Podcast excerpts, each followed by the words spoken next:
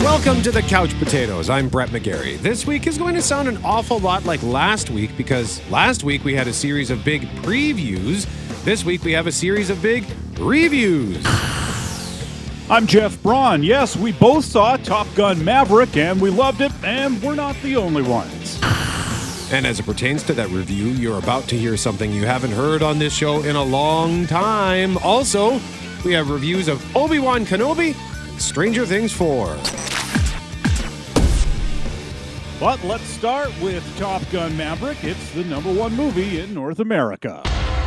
Take a look at this. The man, the legend. This is going to take you and your aircraft to the breaking point. What the hell? Make us proud. My dad believed in you. I'm not gonna make the same mistake. Oh my god, here they come! Those are your pilots. If anything happens to them, you'll never forgive yourself. We are. Top Gun Maverick, rated PG 13. Top Gun Maverick is the long awaited sequel to 1986's Top Gun, which launched Tom Cruise to superstardom. It sat on the shelf for the last couple of years, suffering the indignity of several release date pushbacks thanks to the pandemic, of course. But it finally saw the light of day this past week and it raked in a ton of money. It is Tom Cruise's first $100 million weekend opening, which is kind of bizarre given how many big movies he's had. It's made over 320 million worldwide in its first week. And we're here to say it's not just a successful movie, it's also a great movie. Might even go so far as to say it is a perfect movie. Let's begin at the beginning. I'll try not to spoil anything major, but there's not really much you can actually spoil because from the outset, this movie does what you think it's going to do, and confidently so, which is what helps it rise above expectations. It opens with a title credits montage of sorts that's combined with the music and the visuals and the credits themselves that just instantly take you back to the original Top Gun. And I will say one of the credits says, Music by Harold Faltermeyer, Lady Gaga, and Hans Zimmer, and I almost applauded for that. Faltermeyer, if you don't recognize the name, was the king of synth pop scores in the 80s. He didn't only do the original Top Gun, but he also did very memorable scores for movies like Beverly Hills Cop and Fletch. Uh, the credits end. We're into the movie, and we find out what Tom Cruise's Maverick has been up to these past 36 years. He's definitely not been overachieving career wise, but he does seem to be enjoying himself as a test pilot, and he proves to be the guy we thought he was, just a little older and wiser. Still has the swagger, still has the cojones to do things his way, even if his superiors disapprove. Maverick is soon summoned back to Top Gun, where the elite of the elite fighter jet pilots square off against each other. But this is a little different than the competition based program that he was in all those years ago. Now he has to train graduates from Top Gun for a dangerous, almost dare I say it, impossible mission. And we meet these pilots. They're reminiscent of the crew from Maverick's class. Mostly, you know, they're cocky in a fun way. They're confident because A, they're very good at what they do, and B, they have to be to do what they do. And one of them is Goose's son, Miles Teller, sporting the same mustache as his dear departed father. His call sign is Rooster, which is makes fun. If the dad is named Goose, why not have the kid be named after a different bird? Um, another one of them is called Hangman, and he's the Iceman of the group. And yes, the similarities between the two movies are often that obvious, but there is something about this movie. It's very much telling its own story. And while there are a ton of callbacks in the form of fan service, to be sure, they fit well with the new story. It's really incredible how well the movie just walks this tightrope of being its own thing and paying homage to the original Top Gun. Frankly, this is a better movie than the original Top Gun. The one in the 80s was more about vibe and looking cool than, you know, locking down story beats and being emotionally resonant in a real way. But that was the 80s in Hollywood in general. Times change and the movie reflects that. And the movie is often literally about that. Maverick is old school. Rooster and Hangman and Friends are the new school. And even they are, of course, in danger of being replaced by drones. So the movie reflects a lot on the passage of time within the story itself. And then for us, as the audience seeing the change times on display cinematically. A blockbuster movie about fighter jets, you know, has no real business connecting on as many levels as this one does. In so many ways, it just exceeds expectations, which I wasn't expecting, especially after all the hype the past few years. As it kept getting pushed back, the anticipation kept growing. You know, how could it live up to that hype? But it does and then some. Even the romance subplot. I mean, he hooks up with an old flame played by Jennifer Connelly. Uh, it's worth the effort. She doesn't get a ton to do, but she's radiant as ever. And it seems the crush I had on her 20 years ago remains fully intact. Then, of course, you know, there are the dogfights. That's what we paid money for. And they really live up to the hype. It's a must see on the big screen. The fighter jet stuff is worth the price of admission. A lot of the footage, of course, is real, not CGI.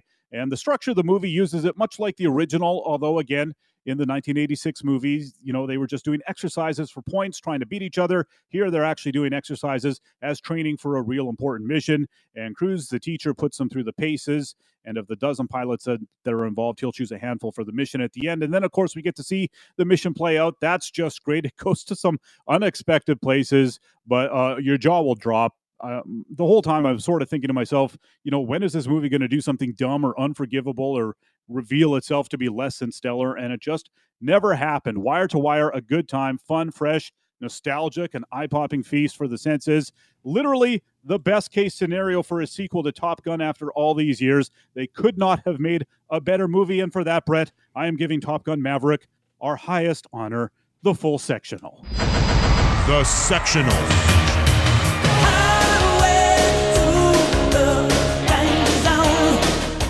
The sectional. Yeah, baby. Yeah, I um when you to- texted me that that you, you Jeff sent me a text saying break out this sectional because this movie is awesome.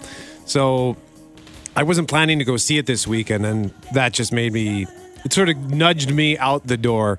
So I just went to see it yesterday on Wednesday. We record the show on Thursday. And because I had planned to go see it on Wednesday, I decided to rewatch the 1986 original on Tuesday. It's available on Crave, and I haven't watched it. I don't honestly remember. It's got to be at least 25 years. And I don't know that I've ever seen it more than once. Um, I had never seen it in my life until like two or three years ago. And now I've seen it twice because I watched it again a couple weeks ago, too. Okay, so I I'm glad I watched it. I was wondering I probably don't need to rewatch this, but I'm glad I did because you could easily see make the comparisons and see the similarities and see the things that they're paying tribute to. But um, a that original movie, it's fun. The action at the end actually still holds up surprisingly well. Like I was on the edge of my seat, so to speak, and but it was okay. Like it's kind of a cheesy movie. It's hokey, very 80s. Yeah. It's a fun movie, but it's nothing special. Top Gun Maverick, on the other hand, this might be the most exciting movie I have ever seen. I was just th- so thrilled. I like that the movie honors the past without soaking in it, right? Like it doesn't try to be the exact same movie. Yeah, they they're playing shirtless football on the beach instead of shirtless volleyball. It has little beats here and there, but they're just paying tribute. Uh, I mean, it's been 36 years. Uh, it's super fun without descending into camp. It's got humor, but it doesn't go overboard uh, because a lot of, particularly action movies, they they stuff in all sorts of unnecessary comedy, like Michael Bay, for example. He is the worst offender for that, uh, director Michael Bay. So it's got humor, doesn't go overboard. The humor is often very quickly tempered by a serious moment to sort of pull you back in. It's like you enjoy your laugh for a moment and then it's back. Let's get back to business.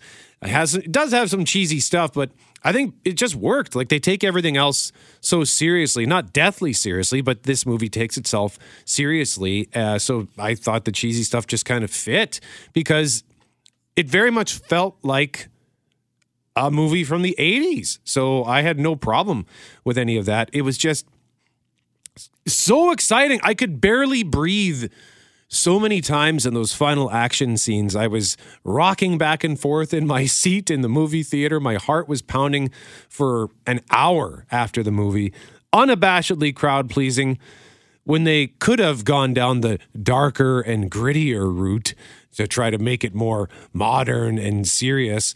Uh, hopefully, as well, with the use of the practical effects, because there are so many practical effects, and they went through three months of intense, grueling flight training so that they could pull the G's required um, to be in the, the aircraft for the stuff that they did. So hopefully this reminds Hollywood that practical effects are still awesome and clearly there is a demand based on the audience that has gone out to consume this film. Jennifer Connelly, I agree, a very nice addition. She seems to be I wonder if she's in on the same pact that Tom Cruise made with the devil cuz neither of these two seem to age or they're just aging very well.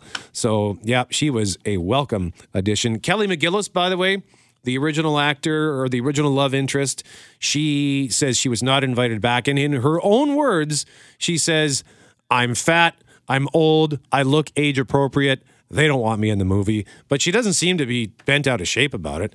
Uh, I mean, she's always going to have a place in history in Top Gun, right? It's not. I, know Top Gun's not one of the best movies ever, but it's certainly a beloved film. And uh, this movie was way more emotional than I expected. I was just, I uh, shed a few tears, and um, I just, I don't know. I, I still got to let this sink in. I, I'm going to see it again this weekend. I think. I just, I don't know that I've ever experienced spectacle of this magnitude at the movies. So my verdict: The sectional. Five couch cushions out of five from both of the couch potatoes, the sectional for Top Gun Maverick. You have to go see this movie on the big screen. Uh, don't care how big your TV is at home and you're going to wait. No, you got to go see it at the theater. Absolutely. I'm going again too. I'm going on Tuesday with my girlfriend and her kids. And uh, another thing, before the movie started, during the trailers, speaking of seeing it on the big screen, I assume you saw it as well. They showed the Mission Impossible teaser trailer, right? Yeah. And I had watched that thing, I don't know, five times on my laptop and my on my phone beforehand, and it was fine. And we talked about it a little bit last week or the week before, and then but seeing it on the big screen, that thing gave me goosebumps, and I got I was. I guess I was already revved up for the for the Top Gun movie, but then the Mission Impossible trailer came on right before it, and I oh my god, that I haven't been affected by a trailer like that in a long time. So uh, Tom Cruise just you get all my money for the next few years. Yeah, indeed. I got that trailer as well before Top Gun, and it looks like so much fun. So, yeah, Top Gun Maverick. I have a feeling this movie could be sticking around for a while. I think this is going, it's already, it had its big weekend, but I think it's going to get a lot of repeat views. I think word of mouth, you know, people seeing how excited uh, everyone is getting. Although I did talk, I should point this out. I did talk to a guy who says he's on the fence on his verdict. He loved the action, but he thought it was too much like the original, and he didn't like that. Whereas you and I, Jeff, did enjoy that. But uh, hmm. just just throwing that out there in case you go in and you and then you come out and think the couch potatoes are wrong. They're liars and they're idiots. In a moment, we're going to switch from the big screen to the small screen because Disney Plus debuted a super exciting show last week, and we are fired up you are listening to the Couch Potatoes. I'm Brett. He's Jeff. We are the Couch Potatoes. We told you about this last week because it was set to debut on Friday. Two episodes aired on Friday, and the third episode aired on Wednesday for the new Star Wars series on Disney Plus, Obi Wan Kenobi. You've made mistakes.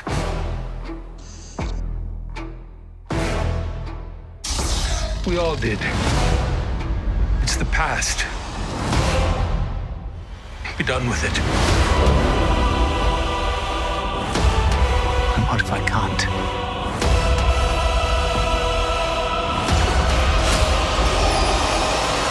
Obi-Wan Kenobi. New episodes streaming Wednesdays only on Disney Plus. The limited series starring Ewan McGregor as Obi-Wan Kenobi and Hayden Christensen as Darth Vader i.e., Anakin Skywalker, reprising their roles from episodes one through three for Star Wars. And this is set 10 years after the events of Revenge of the Sith, episode three, where Obi Wan Kenobi is on Tatooine watching over Luke Skywalker, just making sure that he stays safe so that he can grow up to be a Jedi. And I should point out that Disney says Obi Wan Kenobi set a new viewership record for the streaming platform, becoming the most watched Disney Plus series globally based on the number of hours streamed in that debut weekend.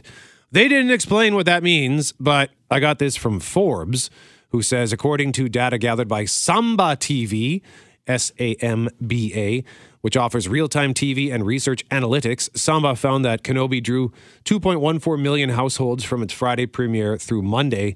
That's slightly more than the 2.08 million who tuned into the second season debut of The Mandalorian during its three day opening window. And it was also uh, easily, it also easily beat the one and a half million households who watched the premiere of the book of Boba Fett last December. That number seems like it's kind of low to me, I guess, but. Uh, not everybody has Disney Plus, right? It's not like you can just turn on your television and and watch. But what'd you think, Jeff? Uh, I really liked it. Uh, I will say, the ten years later, I have a problem with that when characters in the show say it's been ten years because a year is based on, as far as we know, the Earth going around the sun. What are they basing it on? How does that Oh. compare their time to Earth time? Anyways, uh, I will also say I tweeted something to that effect, and I got some blowback because Star Wars fans have no sense of humor. Anyways, um, I, I really like this show, uh, and thank God, you know, they leave Tatooine pretty quickly, as it turns out. I know I was complaining about oh Tatooine again. I mean, at least this last planet that they've been on, it's pretty barren like Tatooine, but there is some grass, so you don't have to look at sand the whole time, which is nice. And you mentioned Darth Vader, and knew we knew that was coming, but he shows up, and that was still pretty exciting. There's a lightsaber fight that takes place outside at night, and I think that's a first for Star Wars live action, as far as I know. And I was like, wow, this looks really cool with the lightsabers in the dark like that. I, I love that, and just all the stuff. The it, Princess Leia's in it as a little girl as well, and she's it's a good kid actress. She's uh well, she's adorable. Obviously, she's sort of like the uh, the the mini Yoda, baby Yoda in this uh, show, I suppose. But uh, and and I really like uh, Ewan McGregor as Obi Wan. He was sort of one of the the the good parts of the prequels, which I really don't like. So that he's got his own show, of course, is a good thing, and he's good in this. He's got he's I like his beard because Obi Wan Kenobi should have a nice strong beard. I like that. Jimmy Smits is in it. I called that too. Uh, I love the Inquisitors that are on uh, Obi Wan's tail, especially the main lady. She seems uh, really angry and gnarly, and that's going to be a pretty good showdown at some point. Just got to press pause for a moment here, Jeff, but we'll continue our thoughts on Obi Wan Kenobi and then get into Stranger Things 4 next. You're listening to The Couch Potatoes. I'm Brett. He's Jeff. We are The Couch Potatoes. We're offering our thoughts on Obi Wan Kenobi, which debuted on Disney Plus last Friday, now airs on Wednesday. Three episodes in the bag so far.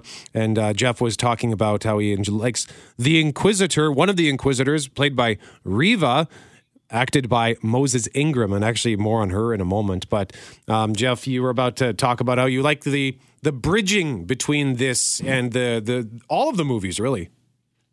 Yeah, I mean this the the story, the small story with Obi Wan and Leia and everything is fine, and then this bridging that they're doing between you know the beginnings of the Empire initially in those prequel movies, and then of course we in real world we cut again to them in a New Hope where they've just got absolute crushing dominance. So it's kind of cool to check in somewhere in the middle, in between there, and just to see how they've how, how, how the empire is slowly but surely really taking over everything. So yeah, there's a lot of good things to enjoy in this show. A couple of bad things. It's sort of annoying uh, that it does sort of feel like a bloated movie. I really wish more of these limited series from both Marvel and Star Wars would just do proper weekly episodic adventures. That was one of the best things about the Mandalorian. That one does it. So um so this one uh, it's not a huge complaint. It just it just feels like oh they've, they've taken what they were planning for a movie and just extended it to make it longer.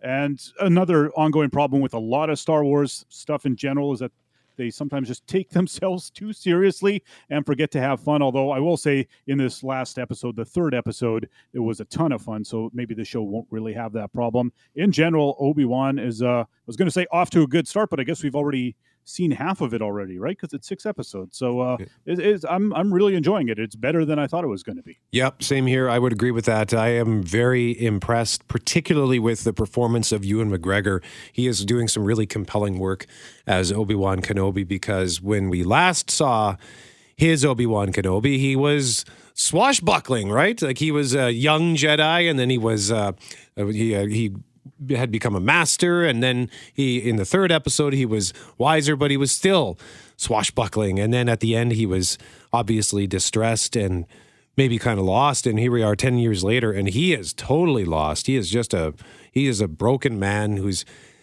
basically just being driven by the promise that he made, which was to watch over Luke, but to see the uh, his, and this is kind of spoilery here, but as Jeff mentioned, Darth Vader shows up, and to see how that knocks Obi Wan off balance, figuratively and literally, it was quite surprising. So I really dug that, and I too thought the the lightsaber battle outdoors, just in in in like a really kind of basic setting, was so cool. Um, and I loved because the only time I think we've seen the the lightsabers in the dark, where you get really get to see that glow, was in episode two, Attack of the Clones. I know that Luke and Darth Vader fought in uh, you know in Empire Strikes Back and Return of the Jedi in the dark sometimes, but the glow is just more pronounced now with the modern effects. So I am really, really, really enjoying Obi Wan Kenobi. I just hope we actually get to see Hayden Christensen's face. I mean, you, you gotta, we saw his face for a moment in one of the in the second episode, but I want to hear him speak and that it's not just the voice of James Earl Jones. Do you know if they if James Earl Jones recorded new stuff or are they using I meant to look this up. Are they using like some sort of a like a digi- digital recreation of his voice? Because he sounds it just sounded younger. Oh, really? I, I don't know. I, I would have thought that he was recording new stuff, and then they, you know, use their computers to make it sound how they want it to sound. Yeah, I'll have to double check that. Also notable, uh, sad to see that the actor who plays that Inquisitor Reva, the third sister, who is played by Moses Ingram, she's getting all kinds of racist abuse. She's a black woman, so she's getting people saying stuff like "you're a diversity hire," and she's even getting death threats, which I don't understand because I think she's awesome. She is uh, fearsome, a ferocious character. So. Star Wars Obi Wan Kenobi, it's good. That's on Disney Plus. Now over on Netflix.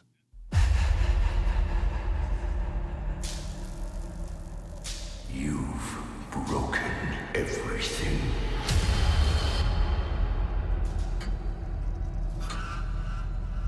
Your suffering is almost at an end.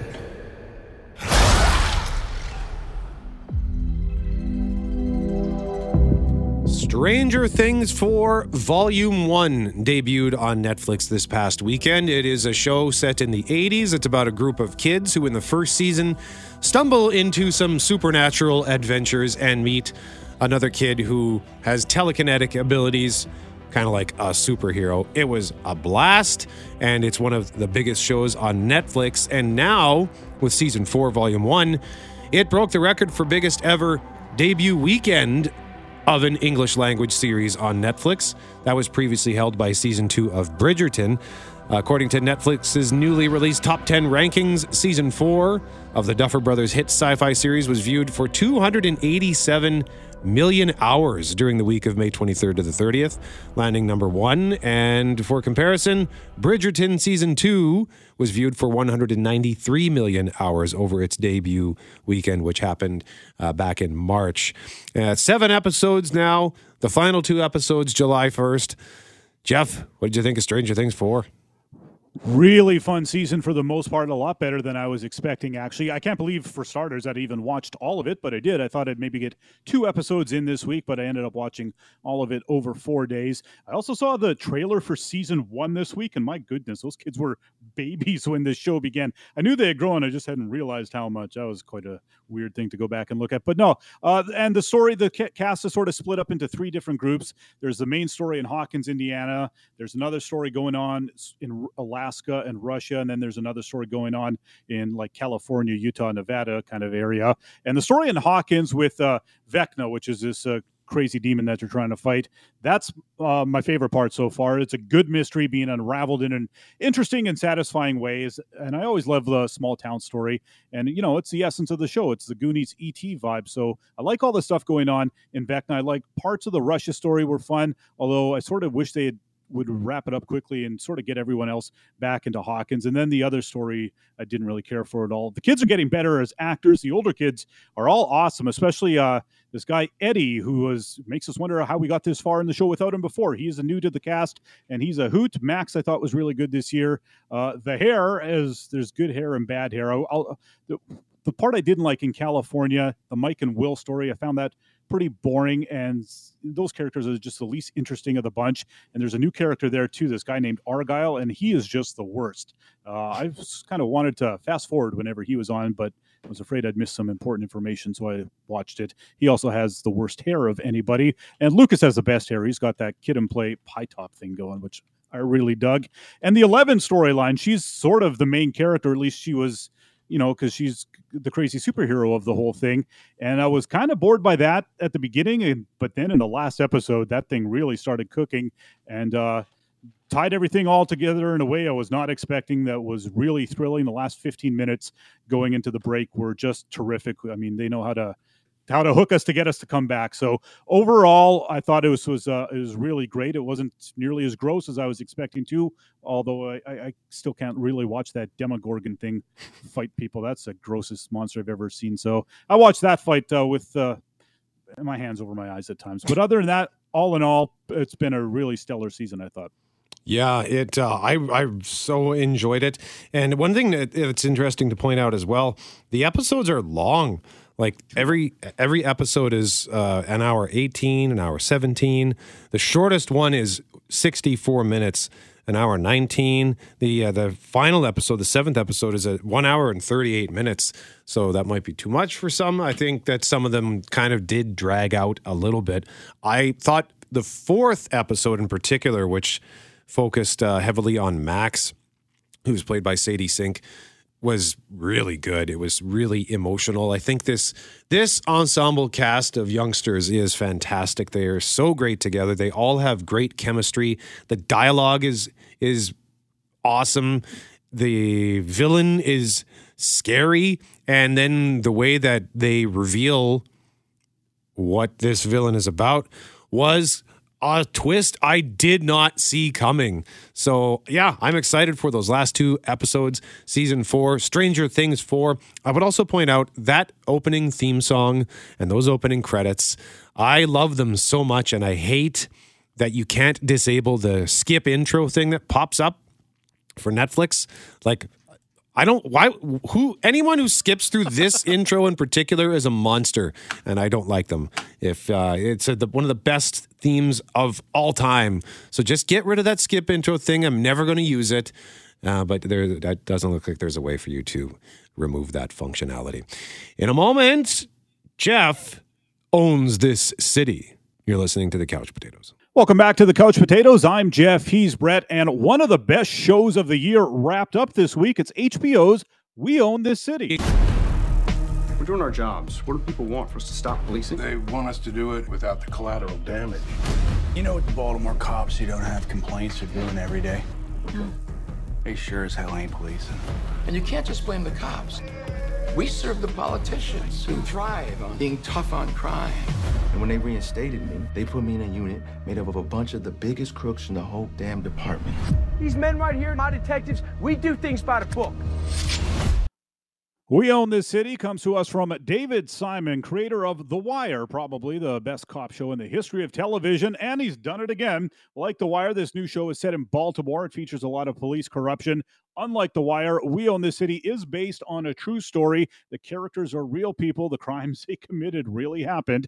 Uh, I don't know. I guess I'm naive. I would have thought watching The Wire all those years ago that it would have been a wake up call in Baltimore and some of the systemic issues would have been changed. But if anything, it's only gotten worse in the years since in the years since. That show was set in the early 2000s. We Own This City is largely set in the teens. And while it has some surface level similarities to The Wire, including a lot of the same cast, it is a very, very different show. The main story is about the FBI investigating corruption within one unit of the Baltimore Police Department, the Gun Trace Task Force, which is a unit that works to get guns off the street. The head of the unit is Wayne Jenkins. He's played by Jon Bernthal, and Bernthal gives an incredible performance. He is just on this side of the line of unhinged. He's a twitchy, agitated guy, and he's a wild card. Ben Bernthal clearly is enjoying himself playing the role. It sort of feels hammy, but in a way you believe, and it's just entertaining to say the least. It's also upsetting because everything about this show is upsetting. These corrupt cops pull over black people whenever they like for no reason at all and often end up robbing them, knowing the black people have no recourse. And if they do have to plant a gun or drugs to get their way, so be it. What they're really after, though, is making big gun arrests because a home that's filled with a bunch of illegal firearms often will also have a big bag full of money, and they steal as much of that money as they can get away with. The show also deals with the upper brass, the Justice Department, the mayor's office, and how they're all failing the people of Baltimore at every turn.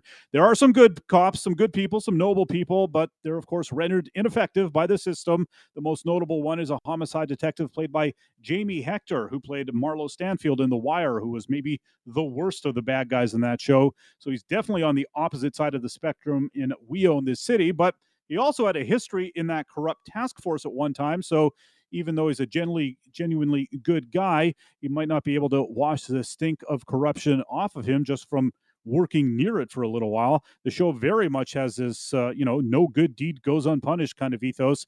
And the structure of the show is very interesting. It's non-linear. It bounces back and forth through time. There's the 2017 FBI investigation, which is, for all intents and purposes, the present. And then there's flashbacks to the incidents they're investigating and these things, these stories, these flashbacks often pepper their interrogations of members of the task force. The FBI agents are played by Dagmara Dominczyk, who plays Karolina on Succession, and Don Harvey, who was the carry out your assignments. Henchman in Die Hard 2. He's great in this, way better than he was in Die Hard 2. The storytelling, incredibly complex. I was actually a little worried at first I wouldn't be able to follow it, but I had that same worry about The Wire, and that turned out well. And they do a good job of reminding you what time period you're in because it's bouncing back and forth all the time. And even if you do get a little lost now and then, you'll still get the gist of it. I would say, though, because of that, it is kind of a good show to watch quickly, like watch two a night for three nights there are only six episodes altogether. Each episode's about an hour. And it's also a mini series with a pretty definite ending. Pretty sure this is, you know, one and done. There won't be a season two.